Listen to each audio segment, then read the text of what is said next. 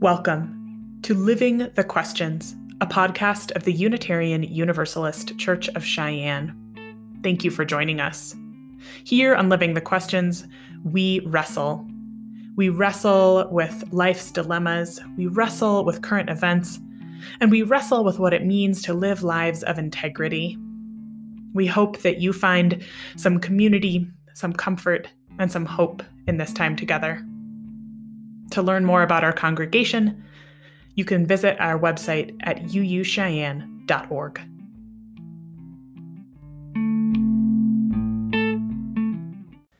Welcome back to our podcast, Living the Questions. I'm so grateful for all of you joining us again, and I'm grateful to be back after some time away uh, from the podcast. Um, and so we are back to wrestling with questions. We're back to trying to figure out what's going on in our world. And man, what a world it is. Our question this week is uh, how can we make sense of the year we never expected? So we're looking back at 2020, trying to understand how we can make sense of it. And it's, you know, there are ways that it's it's like too soon to really make meaning of it but i think that even already even now we are trying to just understand and give language um, f- to the things that happened in the past year and I'm really excited about this week's podcast. Um, a little bit later in the episode, you're going to hear from uh, Avalon Skinner, who's a young adult who grew up in the congregation here in Cheyenne, um, about what her 2020 was like. So uh, I'm looking forward to looking back and trying to understand what it all means.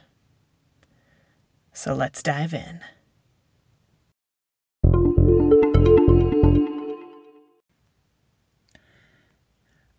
So, starting to wrestle with current events is an interesting task this week. I'm recording on Thursday, January 7th, and yesterday, Wednesday, January 6th, um, an armed, violent mob um, overtook the U.S. Capitol um, to disrupt and disturb um, the proceedings of the U.S. House of Representatives and the U.S. Senate as they tried to certify the election results and the electoral votes. And so, our question this week invites us to wrestle with how do we make sense of the year we never imagined, right? How do we make sense of 2020, which was just full of, you know, unprecedented things in quotes, right? And how many emails or Facebook posts or, you know, speeches did we hear where there was an unprecedented thing happening? So, as we think about what, like, right, how do we make sense of this unimaginable year? There's part of me that feels like, oh, well, that question so perfectly translates to what happened yesterday at the Capitol, right? How do we make sense of this, like, coup attempt that we never could have imagined?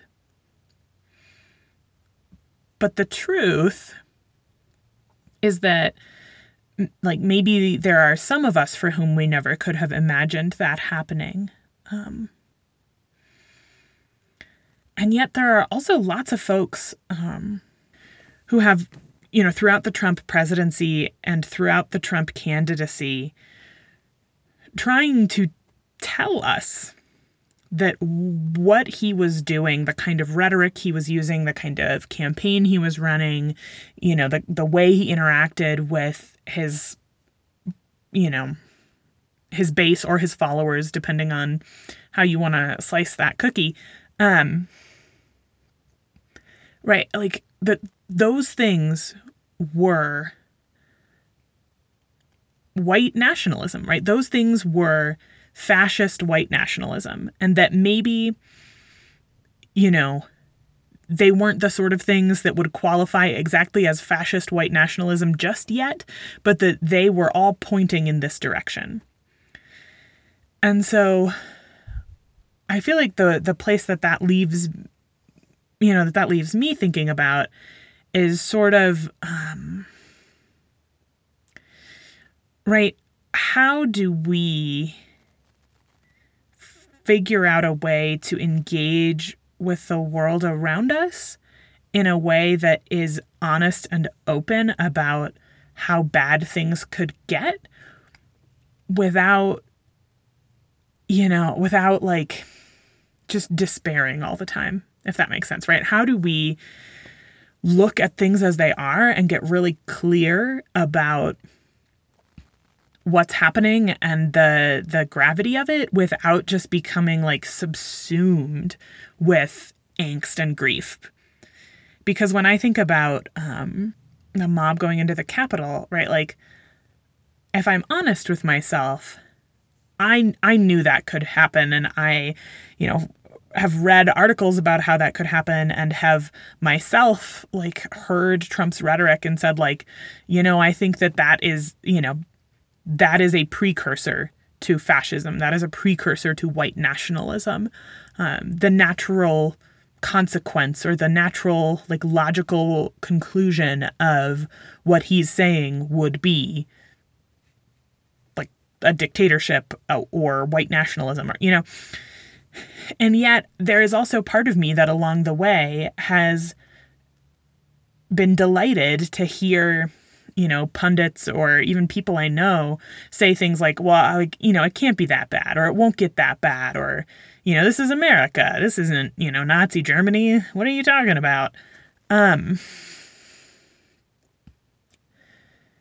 And so how, like how do we balance those two responses to horrible things happening or to the precursors to horrible things happening, right? How do we respond to those signals that tell us like, "Hey, something really awful could happen as a result of this um, in a way that inspires us to take like appropriate action rather than a way that inspires us to like bury our heads in the sand or just become so despairing that we can't move on. And I, I don't know if there's an I don't I, as I so often do not I do not have an answer to that question but I think it's an important one to hold up because I you know when I look back to the first like 2 weeks of March 2020 you know I I remember on the last Sunday we were in church um I said I think this is the last Sunday we'll meet in person. And there were people who looked at me like I was off like like I was nuts. Um, and part of me felt nuts saying it. Part of me felt like a like Chicken Little being like, who knows when we'll be back next. Um, and yet, like that was true. That was a true assessment. And here we are uh, on this podcast 10 months later. Um, so how when when we get that kind of information or data or evidence. And I don't mean data in the sense of like numbers, but data in the sense of just like things happening around us that we observe. Um, when we get that kind of data about human behavior or things that are happening in our natural world, I think we really need to wrestle with being present to what is truly possible, even if it's really awful in a way that allows us to act with thoughtfulness and integrity without just becoming like doomsday despairers. Um,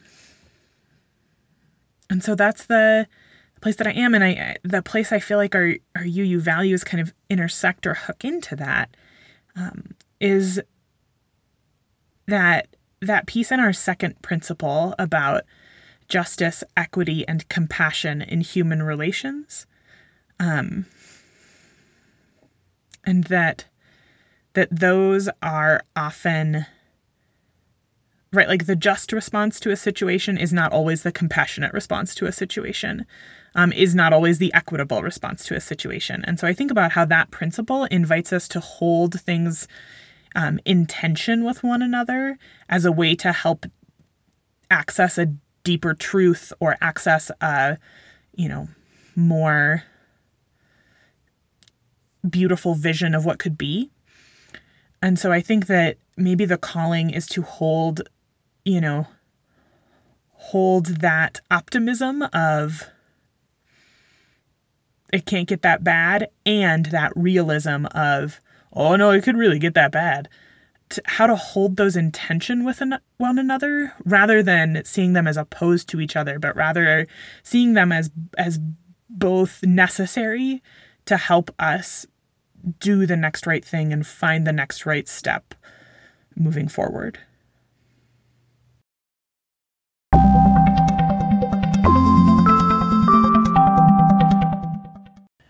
So, to get us started wrestling with this question of how can we make sense of the year we never imagined, the year we never anticipated, um, the year that eh, very few of us were planning for, um, how do we make sense of that? And so, to get us started, I want to ground us in our Unitarian Universalist history and theology. And specifically, I want to um, ground us in an aspect of our universalism. Um, and, you know, historically, we came out of the Christian tradition, and so universalism had a particular meaning in the context of Christian theology. And as Unitarian Universalism sort of expanded beyond Protestant theology, um, one of the ways that we came to understand salvation, or the ways that we have, um, many of us have come to understand salvation, is that it's not about um, a next life or a next world, but it's about um, this life and this world. Um, and sometimes uh, a phrase that folks will use to talk about what that means is that they'll say um, that we're, as universalists, um, we are called to love the hell out of this world, um, right? Which just means that we are called to live in our communities and love our neighbors in a way that makes the world we are living in now more like heaven than like hell. Um, or sometimes we'll talk about, you know, salvation in this life. Um, and so you know, that I feel like um, in those moments of real community togetherness, I feel like I really like feel that. I'm like, yes, we are building the beloved community. We are right here. We are doing the work. We are like building heaven on earth right now. Like, uh, yeah, doing it. And that has been a really hard feeling to have this year, this past year, right? That has been a really hard um, framework, at least for me, to feel like I'm living it out in the context of this just like really complicated, difficult year. And it has, um, there have been moments where I have, I have wondered, like, oh, am I am I a fair weather universalist, right? Am I only all on for salvation in this life when this life seems like pretty okay? Um, and so I think that for me, making sense of this past year as people who are committed to the idea that our calling is not to you know, prepare our souls to be good enough for the next life, but to make the world we are living in worthy of the the possibilities that are wrapped up in our our divine vision of the world, right? Like to make this world the one that we want. Um it's a it's been a reminder that that vision and that work needs to encompass the world as it is, right? It needs to encompass the realities of life. Um, and in doing so, be made more resilient. Because I think maybe what I've realized is that, right, if our vision for a better world cannot sustain the heartbreak of this pandemic, then it wasn't a strong enough vision to begin with. right? If our sense of what heaven on earth looks like um, feels like it can't stand up to what a hard year 2020 was for so many people, then we, we need to make a more robust and resilient vision. And so, as I think about this question of making sense of this past year, it really for me is an opportunity to like recast a vision that you know that that acknowledges this reality and yet says another world is possible and I have a role in making it happen.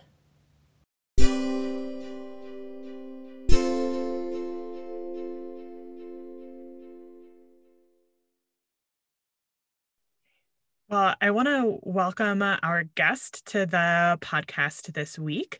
Our guest is uh, Avalon Skinner, and I'm going to ask Avalon to introduce herself. Hello, um, I'm Avalon. Some of you might know me. I've been part of the church since I was born, really. Um, right now, I am technically a junior in college and I'm attending University of Wyoming with a major in social work and a double minor, hopefully, in disability studies and psychology. Thank you for being with us, Avalon. That sounds like an amazingly full plate, um, like so many of our youth have. Um, so I invited Avalon here to talk about um, how her 2020 was interrupted.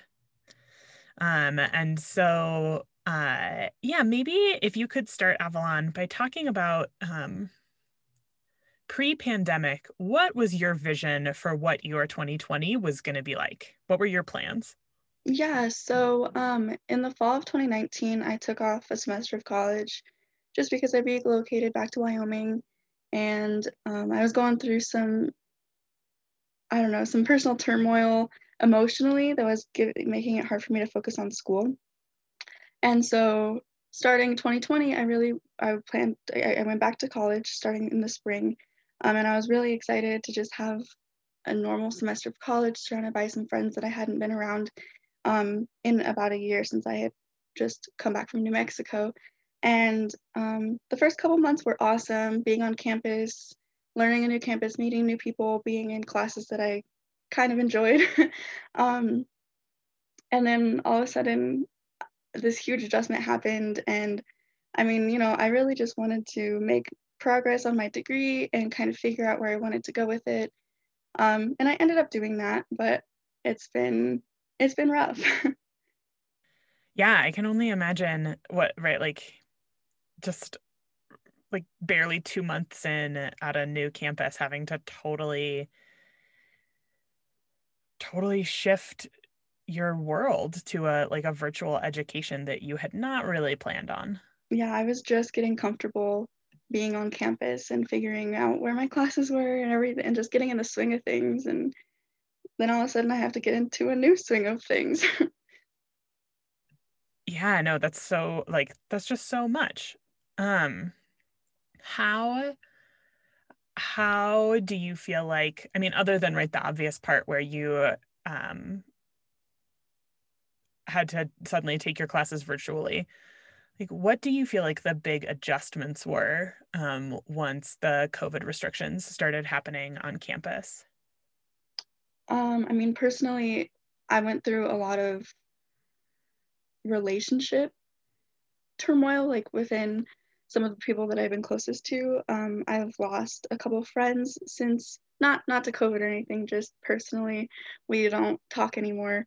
Um, and I think part of that was being quarantined with one of them specifically. Um, we had to face a lot of characteristics about each other that we had not really had to experience before. Um, I helped her through a lot of problems and we're both very fragile, you know, partly because of the pandemic and partly because of just everything else that was happening in our lives. And um, unfortunately, we don't we don't speak anymore.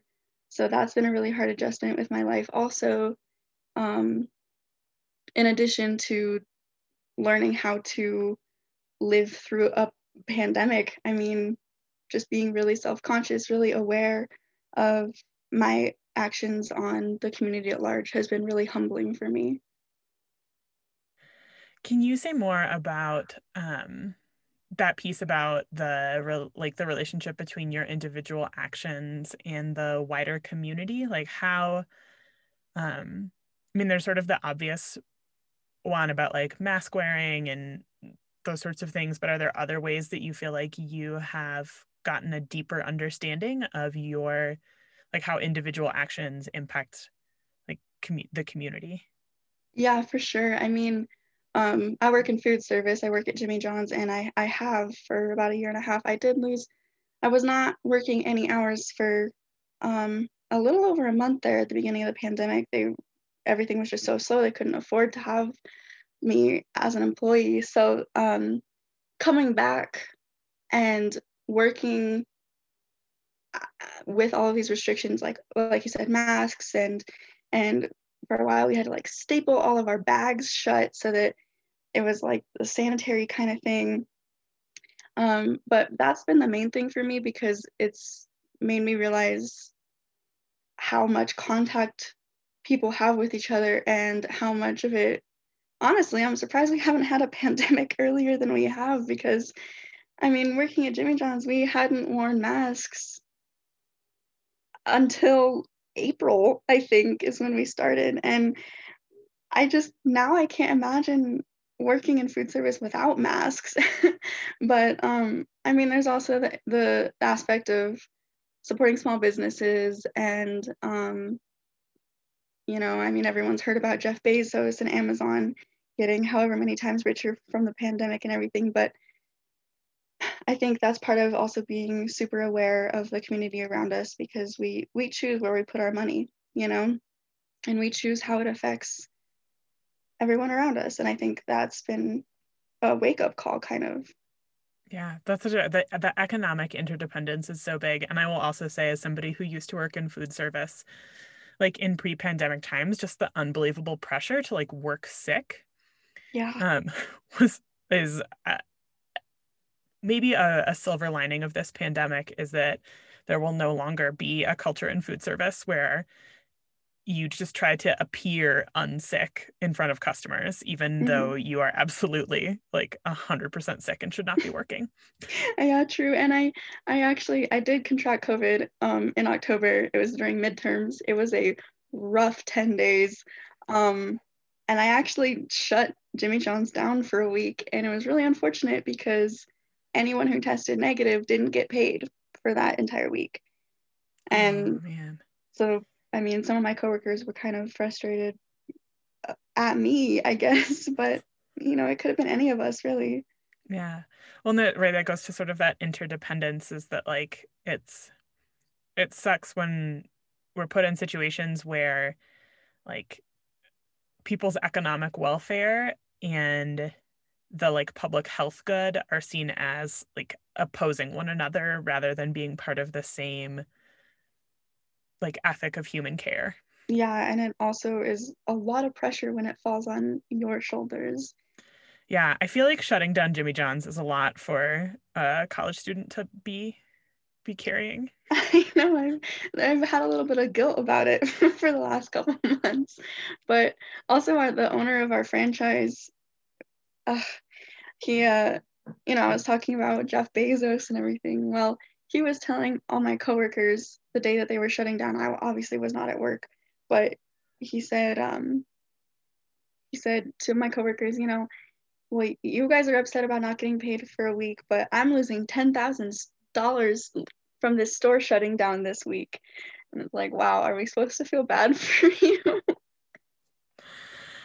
yeah, it's there's like so I feel like this or thinking about that and thinking about you know talking about how you have right sort of lost friends in the sense of that the like the relationships could just not just could not be sustained or were not healthy to be sustained anymore. Um thinking about just like all of the costs of this and how we talk about that and how we frame it. Um and i'm wondering if you feel like when if you have if you have sort of reflected on you know like what do you feel like the cost of this pandemic has been to you whether economic or otherwise how would you describe that? Yeah no i mean definitely um i've been pretty lucky to be able to in the long run keep my job.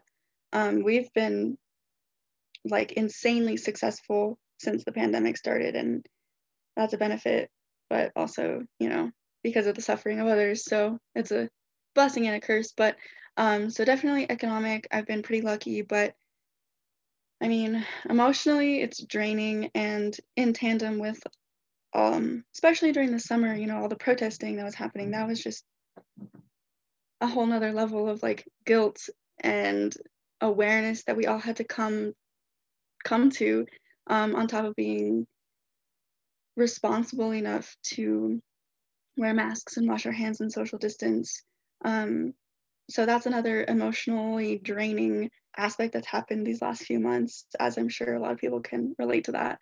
Um, also, just academically, um, this last semester was insane for me. Um, I don't know why I decided to take 19 credits all online while in my childhood bedroom that still has glow in the dark stars on the ceiling. But you know i did it. I just it. need to pause and say that that like as somebody uh, or i should say as as a college student who had a somewhat similar energy about credit hours both like i'm so glad and grateful that you made it through that. And also at some juncture you will look back on it and be like yo that was not that was nuts. Yeah. No it seriously isn't it makes me feel like getting through that with my gpa not super horrible makes me feel like I can get through anything. yeah, that's uh, well, I'm thinking, I guess that's sort of the right. The other piece of it is that the, um, like, are there things that you feel like, I don't know, like skills or strengths or unexpected, like, you know, it turns out I'm really good at you know, doing my like, you know, doing my hair not to be affected by a mask at work or whatever it is. Like what are the whether frivolous or serious, are there like skills or things like that that you feel like you've come out of this except we're not out of it, right? Like I'm I'm gonna yeah. backpedal that question. That so far you feel like you have learned or gained or expanded in the pandemic. Um yeah, well, definitely talking about the mask thing. I'm sure so many people can relate to this, like fogging up glasses. I've learned how to deal with that. Um, so that's been a personal a personal goal that I've achieved. Um, but also, yeah, just being um I don't know, I feel like I've come out or since it started, I've become more resilient um to a lot of problems. I mean, as a college student, I go through a lot obviously, and um, a pandemic on top of it is not what anyone asked for, really. But I've been able to continue my life and continue my life plans, which I'm very lucky. I realize that to be able to do that um, because some people have not been as lucky to be able to do that successfully or easily right now. Um, and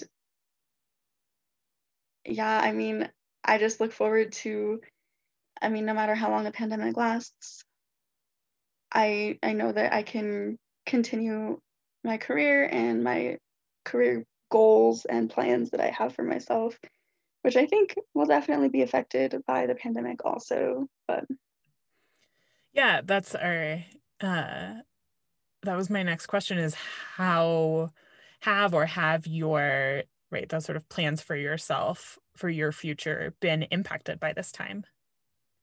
Well, I mean, directly so far, it's just been seen in classes. Um, I mean, I'm taking sign language. It's gonna, it's part of the disability studies minor, or I'm choosing to have it be part of the minor. Um, and let me tell you, learning sign language over Zoom is challenging. um, I'm lucky because I had already I'd already taken a semester of it my one of my first semesters of college. So it was just kind of a review this semester, but man, I hope we have in-person classes for that next semester because it is it is hard. But I think um, going into, into social work, there will be a lot of lasting effects from the pandemic in a lot of ways. I mean, whether it's, you know, in hospitals, the social workers have to learn how to deal with um, all of the restrictions and masks and uh, taking that on from now on. And also in schools, they have to learn how to deal with everything going on at home that they might not that kids might not have access to the resources that they might get at school since everything is online um, and i just think it's going to open up a lot of doors to help help social workers be more effective um, and looking at a lot of the different views of issues that get brought up in social work so i'm kind of excited to see how that ends up developing by the time I'm looking at a career in social work. Yeah, that's so um yes, that there I I like I feel like I can't imagine what it would be like to be in the formative place that you're in while this is all happening and sort of watching it unfold knowing that the world you'll enter when you are looking for full-time work and that stuff is going to be very different from the one you thought you were entering or the one you thought you were preparing to enter when you started college. Yeah but i think it's kind of exciting too. Yeah no that's i think that's very true. If you um if you could envision like the perfect job for yourself when you graduated like what if you're like this is the one that if it came across my LinkedIn or whatever like more hip thing is replacing LinkedIn, um, this is the one that I would want to do. oh man, I mean I I mean I didn't know what I was going to major in until I mean obviously people change all the time and I'm lucky that I haven't had to change cuz this is such the right thing for me to major in, but it was the last semester of my senior year of high school and um everyone was trying to figure out what they wanted to focus on and I I just knew I said to my friends I was like, you know, I just want to help people and I didn't really know what that meant. Um, my mom always thought I should be a teacher, but then my one of my friends was like, you know what, you should you should major in social work and I said that is the perfect thing for me because I just wanted to help people. So I mean, there's a couple things that I would like to maybe end up doing, but I'm okay with really anything. Um, two of my grandmas went through hospice. And so that whole entity, um, you know, establishment is really important to me. And so I think it would be really kind of full circle for me to come back and be a hospice social worker.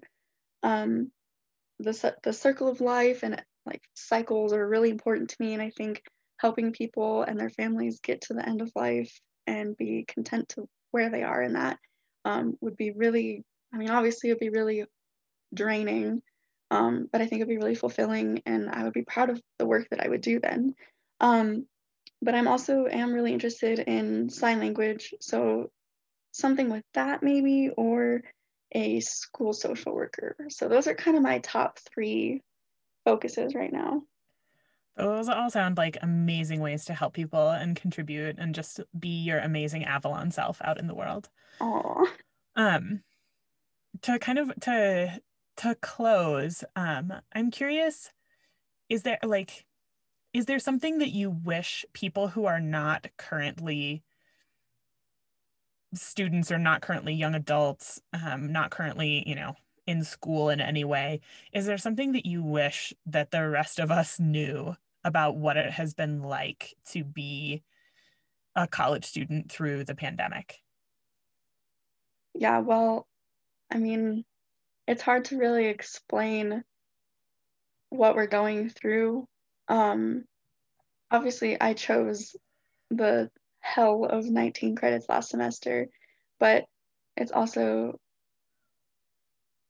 we are growing up with this, and how it will affect our future is so unknown.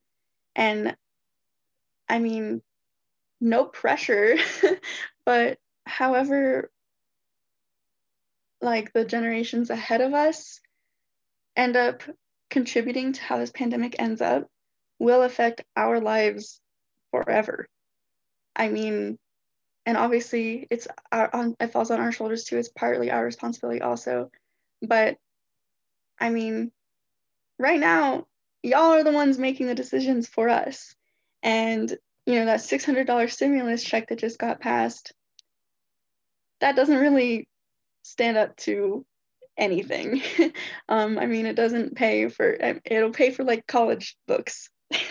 That's about it. Yeah, but, for like two for like two classes. That's like two classes yeah. of college books. Yeah, exactly. Like, and so I mean, just just be be aware, be caring. Um, I mean, and especially to those of you in education, like to people in in the field of education, whether it's um, you know, like pre-K or grade school or college or whatever, just be caring, be aware, be loving, understand that people are going through a lot and more emotional turmoil than than we normally would be as students um, because of personal relationships and because of sicknesses and because of being quarantined with people that we don't normally spend that much time with. Um, so yeah, just be aware, I guess. Yeah.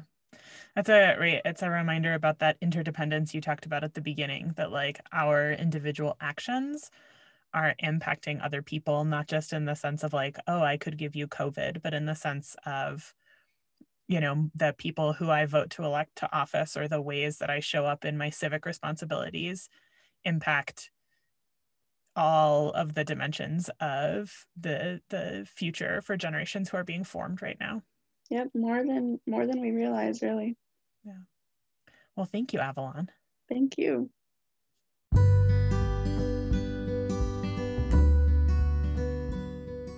Thank you for listening. Your presence matters to us. Whether you are here in Cheyenne or across the globe, we are grateful that you would spend this time with us. If you'd like to connect more with our community, you can visit our website at uucheyenne.com org. I'm the Reverend Hannah Roberts Villeneuve, and on behalf of a grateful community, thank you. We'll see you soon.